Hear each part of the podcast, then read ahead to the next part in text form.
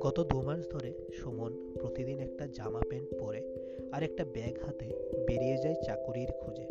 শহরে নানান জায়গায় ইন্টারভিউ দেওয়ার পরেও যখন তার কোথাও চাকুরি হয় না, তখন সে হতাশ হয়ে বাড়িতে ফেরে আর সোফাটার উপর ধপাস করে বসে বলে যে না আজকেরটাও হলো না।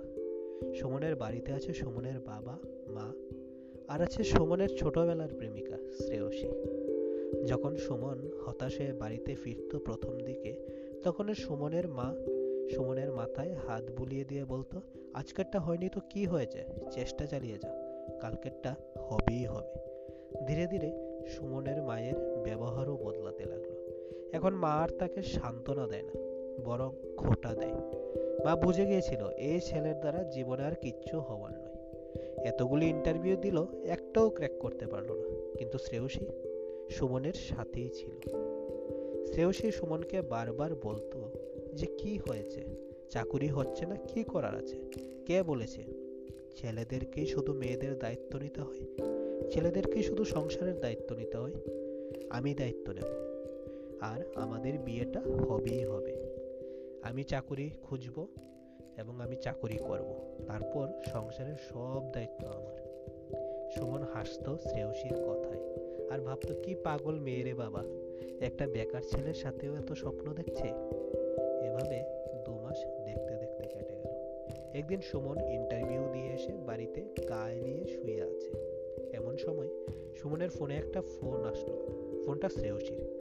সুমন ফোনটা পিক আপ করল। ওপাশ থেকে শ্রেয়সী প্রথমে জিজ্ঞাসা করল কিরে আজকেরটাও হলো না তো? সুমন হতাশ গলায় জবাব দিল, না, আজও হয়নি। শ্রেয়সী হঠাৎ করে বলে উঠল, সুমন, আমার বাড়ির থেকে মেনে নিচ্ছে না বেকার ছেলের সাথে সম্পর্ক। আমি আর তোর সাথে থাকতে পারব না রে। সুমন হঠাৎ করে বলে উঠল, তুই তো কথা দিয়েছিলি, তুই থাকবি। শ্রেয়সী উপাস থেকে বলে উঠল, তুইও তো বলেছিলি, চাকুরি পেয়ে দেখাবি, কথা রাখতে পেরেছিস? সুমন নিস্তব্ধ হয়ে গেল। ওপাশ থেকে শ্রেয়সী বলে উঠল, আমি আমার কলেজের ঋষভের সাথে রিলেশনে চলে গেছি। তোর সাথে আর থাকছি না। একটা বেকার ছেলের সাথে থাকা যায় না।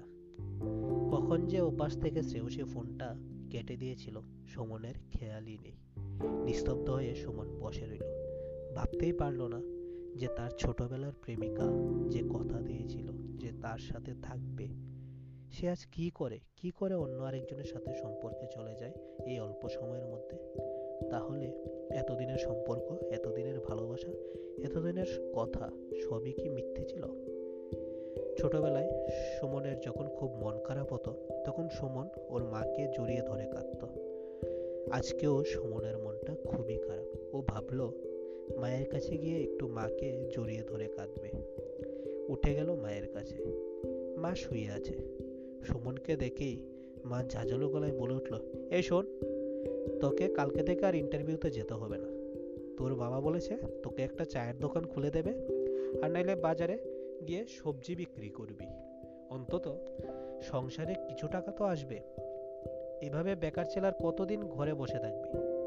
চুপচাপ মায়ের কথাগুলো সুমনের বুকে তীরের মতো এসে বিঁধল। সুমন তার মাকে বলতে পারল না যে, আমার খুব কষ্ট হচ্ছে মা। এমন সময় শ্রেয়সের ফোন আসলো। সুমন শ্রেয়সের ফোনটা হন্তদন্ত হয়ে ধরতে উপাস থেকে শ্রেয়সে বলে উঠল, শোন, তোকে যে গিফটগুলি দিয়েছিলাম, ওগুলি কাল সন্ধ্যা সাতটার সময় আমার বাড়ির নিচে দিয়ে যাস। আমার বয়ফ্রেন্ড চায় না যে আমার এক্সের কাছে কোনো জিনিস থাকুক আমার। বলেই শ্রেয়সী ফোনটা কেটে দিল। পরদিন ঠিক সন্ধ্যে সাতটা। সুমন শ্রেয়সীর সাথে দেখা হলো। সুমন খুব যত্ন সহকারে সবকটা গিফট শ্রেয়সীকে ফিরিয়ে দিল। এমন সময় শ্রেয়সী সুমনের জামার ভিতর একটা কি যেন দেখে সুমনকে জিজ্ঞাসা করল, ওটা কি রে তোর জামার ভিতর? সুমন শান্ত গলায় জবাব দিল, আইডি কার্ড। শ্রেয়সী বলল, আইডি কার্ড? কিসের? সুমন বলল, আমার অফিসের। চাকুরি কবে পেলি? আমায় বললি না তো? সুমন বলল দু মাস আগেই পেয়েছি। আসলে আমি ইন্টারভিউ দিতে যাবার নাম করেই অফিসে যেতাম। কিছুক্ষণ দুজন চুপচাপ। শ্রেয়সের চোখ ছলছল করে উঠল। সুমনকে জিজ্ঞাসা করল, তাহলে এতদিন তুই মিথ্যে কথা বলেছিস কেন সুমন? সুমন ফ্যাকাশে আসে বলল আসলে সবসময় সফলতার গল্প শোনাতে নেই। ব্যর্থতার গল্পও শোনাতে হয়। কারণ ব্যর্থতার গল্পই শুভাকাঙ্ক্ষীদের প্রকৃত রূপ চিনিয়ে দিতে পারে। তাই ব্যর্থতার গল্প শুনিয়েছি। শ্রেয়সী চোখ বন্ধ করল। হয়তো সে কান্না লুকানোর চেষ্টাও করছিল। সুমন সেই সময় চলে যেতে চাইছিল। হঠাৎ করে সেই সময় শ্রেয়সী সুমনের হাত ধরে বলে উঠল, আমায় ছেড়ে যাস না। আমাদের এতদিনের সম্পর্ক, ভালোবাসার সম্পর্ক, কোথায় যাচ্ছিস তুই? সুমন শ্রেয়সীর মুখের উপর একটা জবাব দিল, ভালোবাসা নয়, ব্যবসা, সম্পর্ক। যে সম্পর্কে লাভ লোকসানের হিসাব করা হয়, সেটা ভালোবাসা নয়, সেটাকে বিজনেস বলে। সুমন শ্রেয়সীর হাত থেকে নিজের হাতটা ছাড়িয়ে নিল আর উল্টো দিকে হাঁটতে শুরু করল।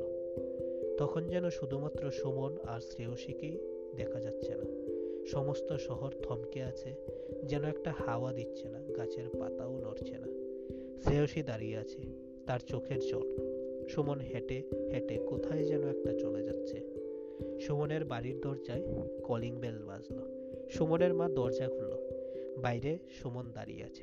সুমনের মুখটা দেখেই সুমনের মার রাগ হচ্ছিল। সুমনের মা বলল, আজকেও এত রাত করে ফিরতে হলো তোকে? আজকেও মুখ কালো করে এসেছিস? তোর কোথাও চাকরি আর হলো না বোধহয় না রে বলছিলাম তো চাকরি খোঁজার জন্য আর ইন্টারভিউতে না যেতে। সুমন চুপচাপ ঘরে ঢুকলো। মোজা দুটি খুললো, তারপর নিজের ব্যাগের ভিতর থেকে একটা মোটা খাম বের করে মায়ের হাতে দিল। দিয়ে বলল, ব্যাংক থেকে দু মাসের মাইনেটা কেসে তুলে এনেছি। সময় করে গুনো তো। অনেক মোটা অঙ্ক তো। আর এ সমস্ত কিছুর উত্তর তোমাকে আমার ওই আইডি কার্ডটাই দিয়ে দেবে। পাশে রেখে গেলাম।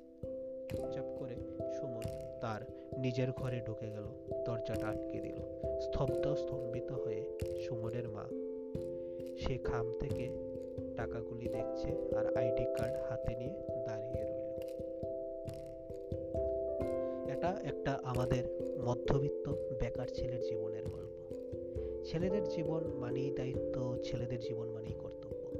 এবং এই কর্তব্য আর দায়িত্ব থেকে ছেলেদেরকে কোনোদিনও মুখ ফিরিয়ে নিতে পারে না। ছেলেদের চোখে জল আসে ঠিকই, কিন্তু ছেলেদেরও ভিতর ভিতর অনেক অভিমান থাকে। অনেক কান্না থাকে, অনেক যন্ত্রণা থাকে। অনেক কান্না, অনেক যন্ত্রণা জমা রেখে যে যন্ত্রণা একদিন সেই ছেলেকে বাবায় রূপান্তরিত করে। কারণ প্রত্যেক ছেলের মধ্যেই একজন বাবা থাকে।